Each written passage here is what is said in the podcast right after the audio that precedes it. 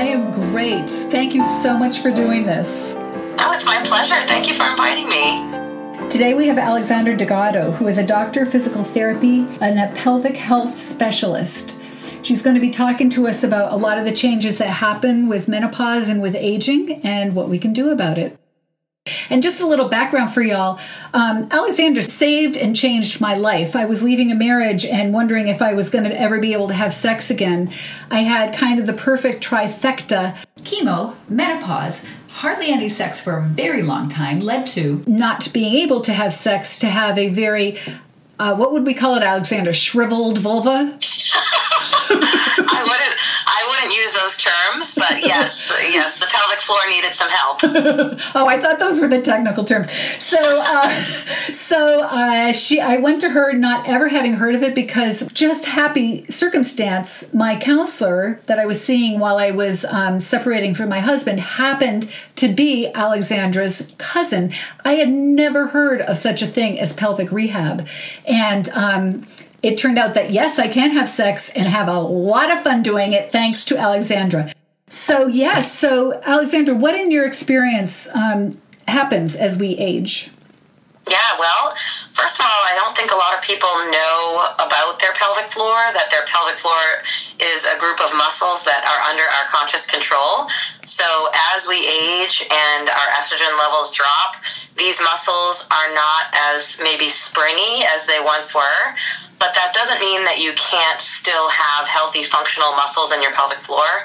And I feel like people don't even know that they can do rehab to make it better.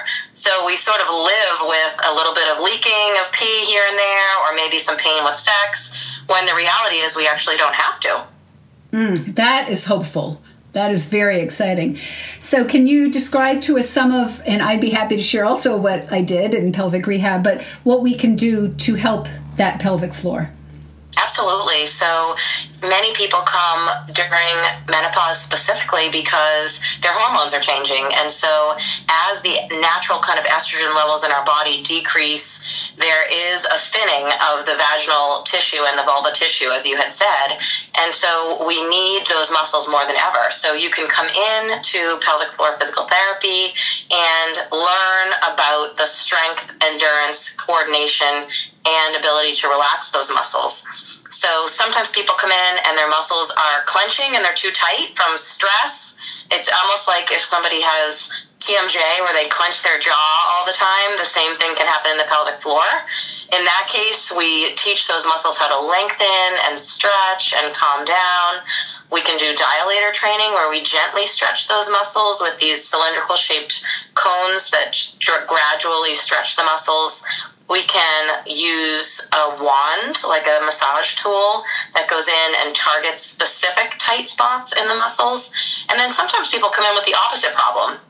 You know, they might come in and their pelvic floor muscles aren't able to contract or squeeze. And so that can lead to leaking, leaking of urine from the bladder, or even leaking from the other end. They may leak gas or leak stool and we can then work on strengthening and improving the coordination and endurance of the muscles to keep any leakage from happening. Yeah, and also it can just increase the pleasure of your partner if you can consciously squeeze and contract and 100% yes, absolutely. And so your pelvic floor muscles play an absolutely integral role in sexual function. And so I think getting in touch with those muscles, figuring out where they are, how it feels to squeeze and release them can definitely improve sex.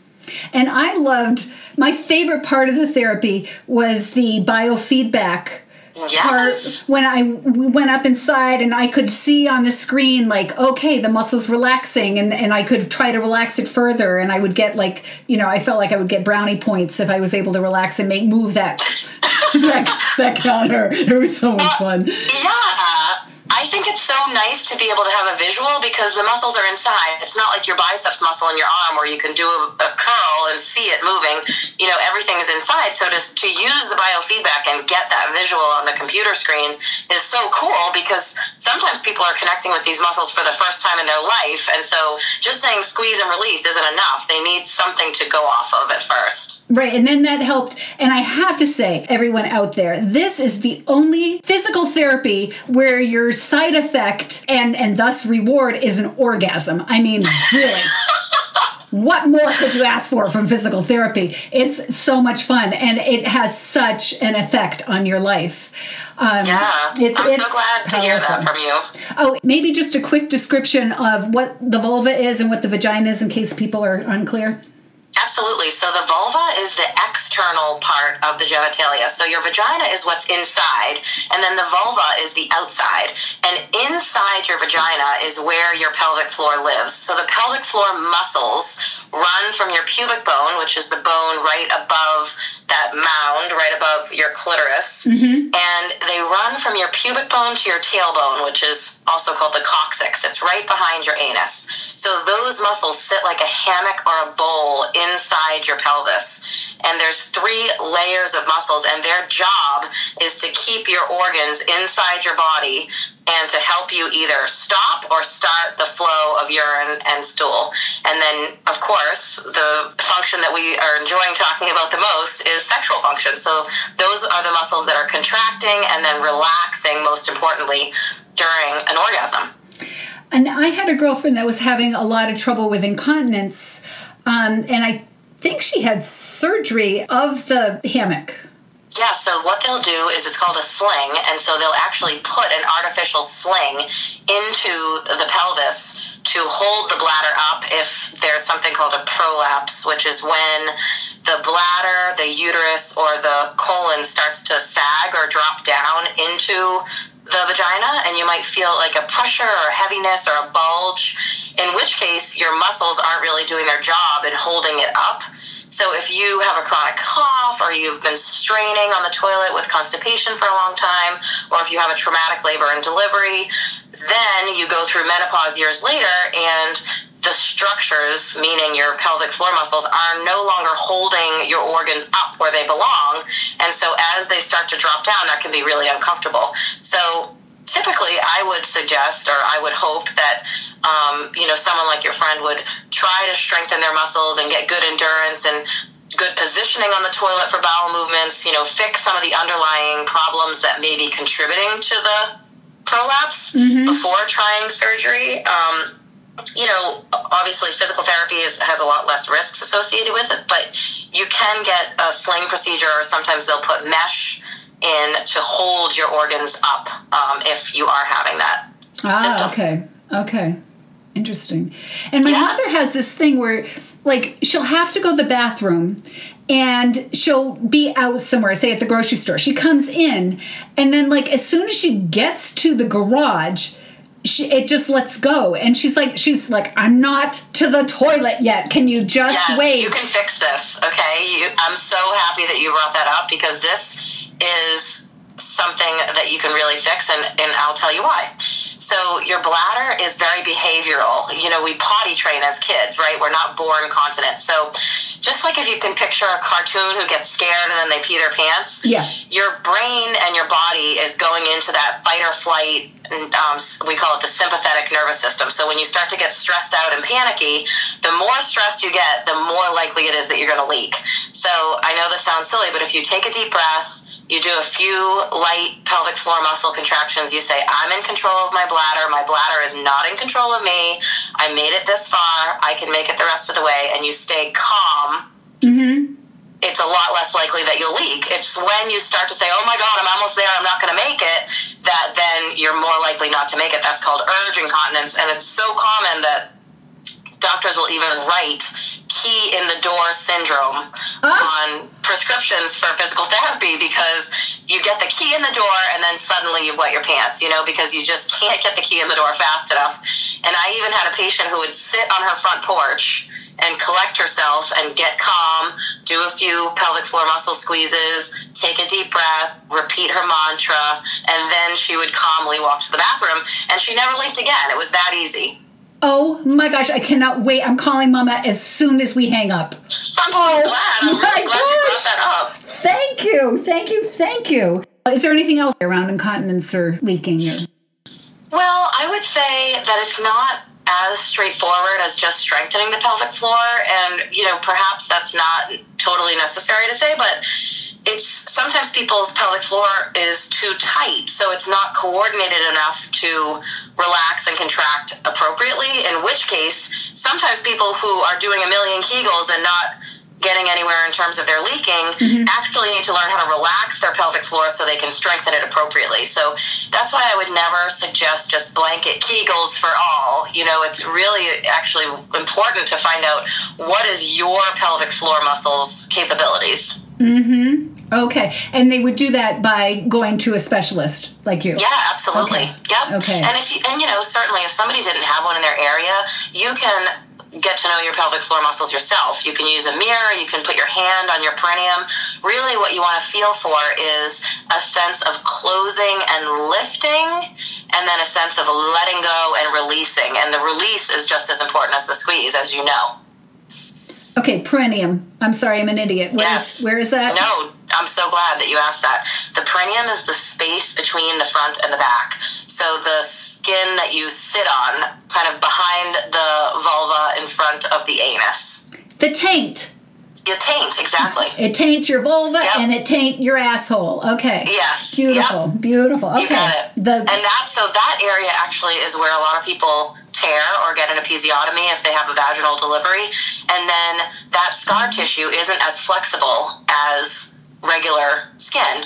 And so sometimes people have pain with sex right away when that happens, but sometimes the pain doesn't come until menopause when their you know skin is changing in elasticity anyway and they actually need scar massage so working on any tightness in their scar can help actually heal or reduce pain with sex okay so we take a mirror we look at our taint and we just kind of rub yeah Yep. And so relax? usually, yep. So depending on kind of what the integrity of your skin is, sometimes I'll have people use, um, you know, some kind of lotion, whether or not it's just a vegetable oil or something else, um, you know, scar massage cream, and you can literally just take your thumb and kind of rub from side to side at the base, um, of where your vulva and vagina end. Mm-hmm in front of the anus, if that makes sense. If the if the uh, if the vagina and vulva were a clock, twelve o'clock would be the clitoris, and six o'clock would be the start of the perineum. Oh, okay. Does yes. that make sense? Like how you would just take your thumb right there, and you can just kind of press down and from side to side. And if it's tender or sensitive, then you can say like, "Oh yeah, that might be why I'm having pain with sex."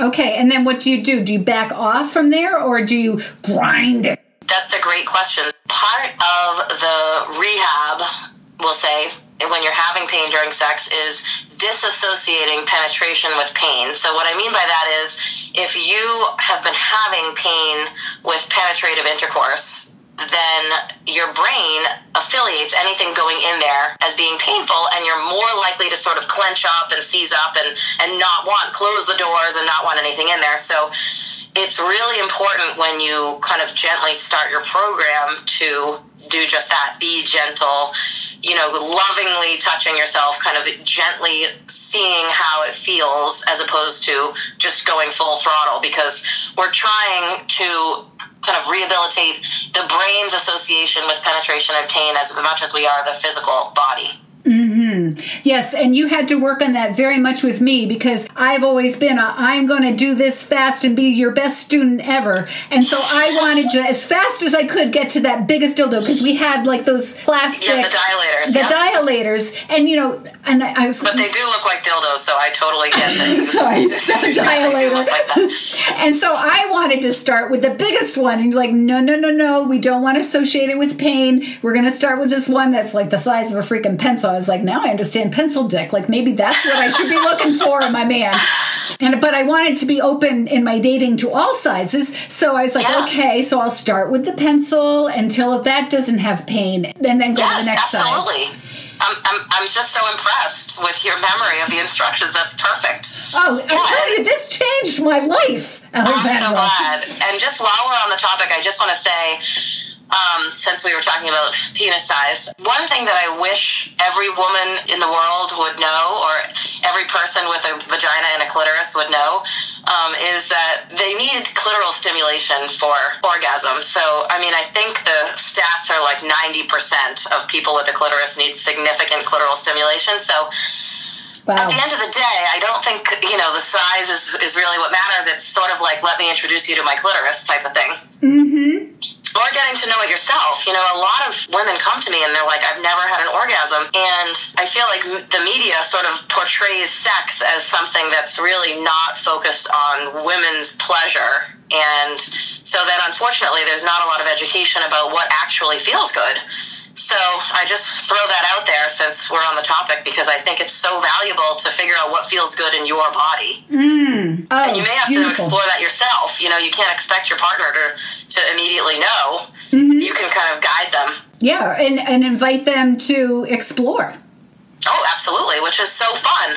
Absolutely. And and there's another positive of getting older is kind of losing some of those self-conscious inhibitions and and being honest, right? Like mm. saying this is my body, I deserve pleasure, you know, I I deserve to feel great. And there it is, right? Exploring yourself and, and kind of inviting your partner to do it with you. Speaking of partners as we age, of course, the uh, gentleman, and we're going to get to partners without penises next. Um, yeah. But a partner with a penis, some of those issues, do you de- deal with any of those? Tell me, yes. So, are you are we talking about do I treat men? Yeah, and how that affects us women as we age. The fact that the man might not be able to get hard as easily, and yeah, and absolutely. and what you know, like my yeah. my partner, I'm like, baby, I like it in all of its forms. Like it feels yeah. different, and yeah. so there's no pressure. Absolutely. And so I do treat a lot of men throughout the lifespan, and some of them are uh, undergoing prostate cancer surgery, and prostate cancer is so common amongst men. And then one of the side effects of the surgery is that they leak pee, um, and it is naturally, just as, as it is for women, very embarrassing and feel they feel very self conscious about it, and that can affect intimacy. Um, that surgery also impacts uh, sexual function. So yes, they can come in for pelvic floor muscle reeducation and help their pelvic floor muscles get strong again. Actually, the therapy is for all genders. Fantastic. Yeah. So now I've personally never been with a partner without a penis. That people who do have them are there issues that they encounter, especially as they're aging. Absolutely. You know, I think we could go so many ways with this question and conversation. Pelvic floor physical therapists treat patients undergoing gender affirming surgeries. Mm-hmm. So we actually treat people that are having inversion vaginoplasties. Um, what that means is turning a penis into a vagina. So in that case, we completely re-educate the pelvic floor muscles. We use the dilators to help keep that neovagina open, um, and then they are also learning kind of their own sexuality and what feels good in this new form. Mm. But yeah, I mean, across the spectrum of sexualities, I think everybody goes through the changes of menopause. I think certainly same sex couples are dealing with the same issues so just being open with each other and kind of saying what hurts and what feels good and, and springing for the good lubricant regardless of whether or not there's a penis involved. Lubes. Let's talk lubes. Yes, I would love to. Okay, so lubricant I could get on a soapbox about because a lot of the drugstore brands have some crazy chemicals in them that are hormone disruptors in and of themselves. Um, and then also, many of them are glycerin based, which actually will end up making your vagina more dry. And so, the lubricant that you choose is super important. You want it to be water based, paraben free, and glycerin free. There's several that I like. So, I use slippery stuff in the clinic, which is a kind of funny name. I'm sure I used that one with you. Oh, that's I the like, brand name? Yep. Okay. Uh, I like FemGlide.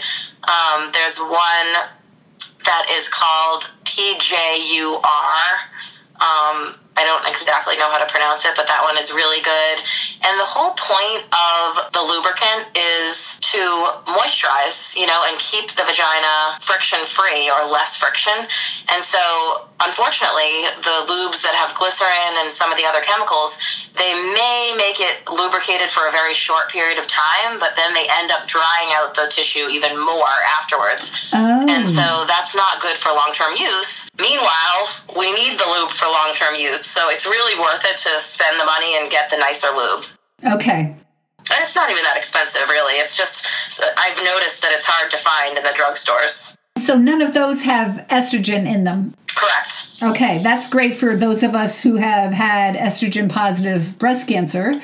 Correct. Um, yep. Okay, so do you have any though times that you do prescribe with the estrogen? Yes, so Estrace and Premarin um, are creams that you can put in your vagina that help with some of the tissue thinning. I wouldn't categorize those as lubricants, but they do. People do use them to help with their natural lubrication. Um, and physical therapists, we don't prescribe those, so that wouldn't be my area. Sometimes people use what's called Replens, and that doesn't have hormones in it, but it does. It is like a longer lasting vaginal moisturizer. So it kind of soothes the dry vagina and replenishes it um, without the hormones. Okay. Now, I've never used any of these. Does this make it like slippery? Does it leak into your underwear after? Great question. So, lubricant during sex, I would say yes, it can.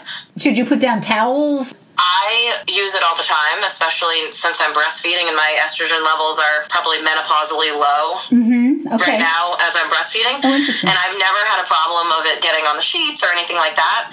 Um, typically, I would say people kind of have their partner put it on themselves, and then you can put it around the entrance of your vulva. They, the entrance is called the introitus, like right where the opening of the vagina is, and that will make it easier for penetration and more comfortable. Oh, beautiful. Anything else about lubes? Those are the big things. Okay. I mean, I think everybody should use it. I recommend it to all my patients because I feel like certainly in the life spa- in the time of life that I'm in right now, we need it. Um, any women that are breastfeeding will absolutely need it. But then once you are going through menopause and your hormones are changing, your body's natural ability to lubricate goes down. And so even if you're turned on and you're ready and you're interested and you're feeling aroused, your lubrication level may not match how you're feeling. So if you've ever had, you know, friction or pain during sex, why not, you know, use it, especially if you're using the right one.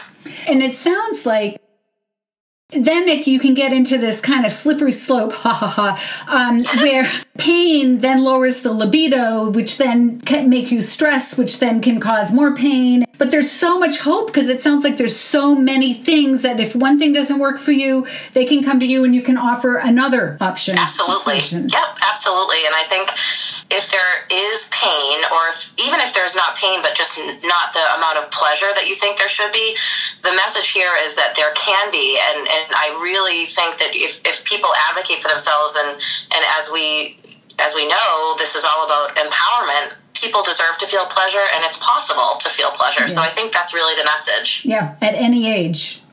Yes, absolutely. And so, you know, um, I've even had some patients who still want to be intimate with their partner and they're not quite feeling totally ready, and they'll use Desert Harvest makes this combo of lubricant with a little bit of lidocaine in it. So if they're just having some sens- sensitivity at the entrance, they can use it and it will decrease the pain and still allow them to be intimate with their partner. So I would say that's not the long term goal, but it's nice to be able to use it while they're working on decreasing the pain. Okay. Is coconut oil another? Yeah, a lot of people use coconut oil. Um, you know, it's antimicrobial. Many people find that it is totally healthy, safe, and appropriate to use vaginally. I would say that would be a little bit messier. Okay. And then I just wanted to say out loud that Releveum is the name of the Desert Harvest product that has the Oh, okay. lidocaine in it. Okay. So it's the highest percentage of lidocaine that's not prescription. All right, great. So it's just you can just go online and buy it. So that can be a super skin repair cream, but it can be super for people with Sjogren's, psoriasis, shingles, lichen sclerosus. If there's other eczema, vulvodynia, if there's other kind of more topical issues that are preventing you from being able to have penetrative intercourse or be intimate with your partner, it's a great adjunct to therapy. This is so exciting. I didn't Um, realize that you didn't write prescriptions. No, and that's the, that is kind of the wonderful thing about physical therapy, and, and why when I was determining which direction I wanted to go in, I was so attracted to physical therapy because it truly is an exercise based and manual therapy based physical rehabilitation. My personal feelings about pharmaceuticals is that they can be really overprescribed, and if you can use your own hands to, to help somebody heal, then that's a great option. Mm-hmm. Well, and also I found at least your approach, you're the only one that I went to, but you you're not a counselor, but I found that you did also help me with my emotional well-being around this and Oh, and so just glad. you were a cheerleader and and just offered such hope and really helped me to relax not just on the physical level but on the the emotional level and the mental level as well so I wasn't fighting my my body so Well, I thank you for feel that so happy to say. I I also feel like part of that is the connection between your brain and your body, and your what you're thinking about and how you're feeling about your body and yourself during sex is so important. Women, especially, I think, can be really aroused by what's on their mind. And I think they've proven that women can actually orgasm just from thoughts alone. Not not all women, but some of them have been able to do that. And so, if your mind is on your to do list, if your mind is on like, ouch, this hurts, if your mind is on, oh, I don't like the way my body looks or feels, and not on the physical sensations of the intimacy with your partner or whatever turns you on, I feel like that plays a huge role. So yes, I, the mental part of it is so important. Mm-hmm. huge huge Huge, Um, absolutely. Now, if we decide that, let's say someone doesn't know about your offering or they're, they don't want to go and they decide they're just going to grit through sex no matter how much pain it is, can they do damage to themselves? Well, that's a good question. I mean, I think that would be spiritually, physically, and emotionally damaging to grit through it and repeatedly have sex with pain.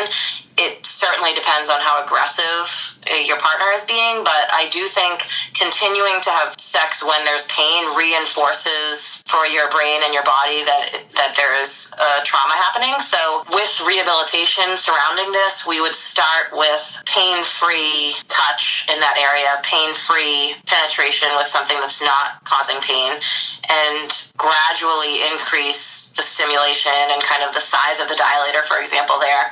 So I would never recommend that someone grit and bear it and, and continue.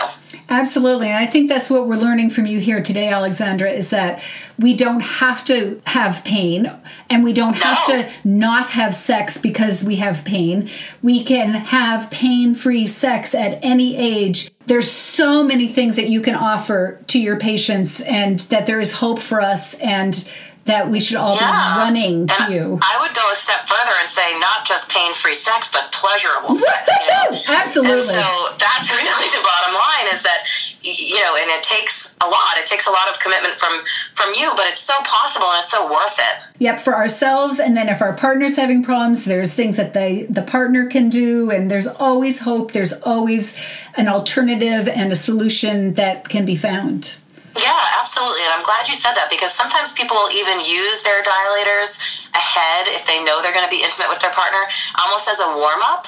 You know, they'll kind mm. of work with the dilators, get things a little bit more um, open and ready, and then they'll be intimate with their partner. And then some people choose to have their partner help them with the dilators. Yeah. So that could be even a part of foreplay. Um, and everybody's different. So sometimes people prefer to do it in privately and you know not involve their partner and then other people involve their partner to the point where i teach their partner how to do the trigger point release with their tight muscles and then they are able to continue that at home and then i've been seeing patients virtually right now and you know even just over the computer screen you know you can teach somebody how to use these things and they can do it on their own at home Awesome.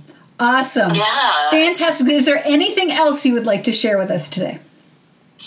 Well, I would say that knowledge is power, and you know, I've been reading lately about the the concept of body literacy, and don't blame yourself if you don't know these things about your body. I, I don't know that we're well educated about this unless we hmm. seek it out, and learning it's never too late to learn about your pelvic floor and connect with that part of you. So I guess that would be my final message is, you know, empower yourself by learning about what's down there and what it feels like, what it looks like.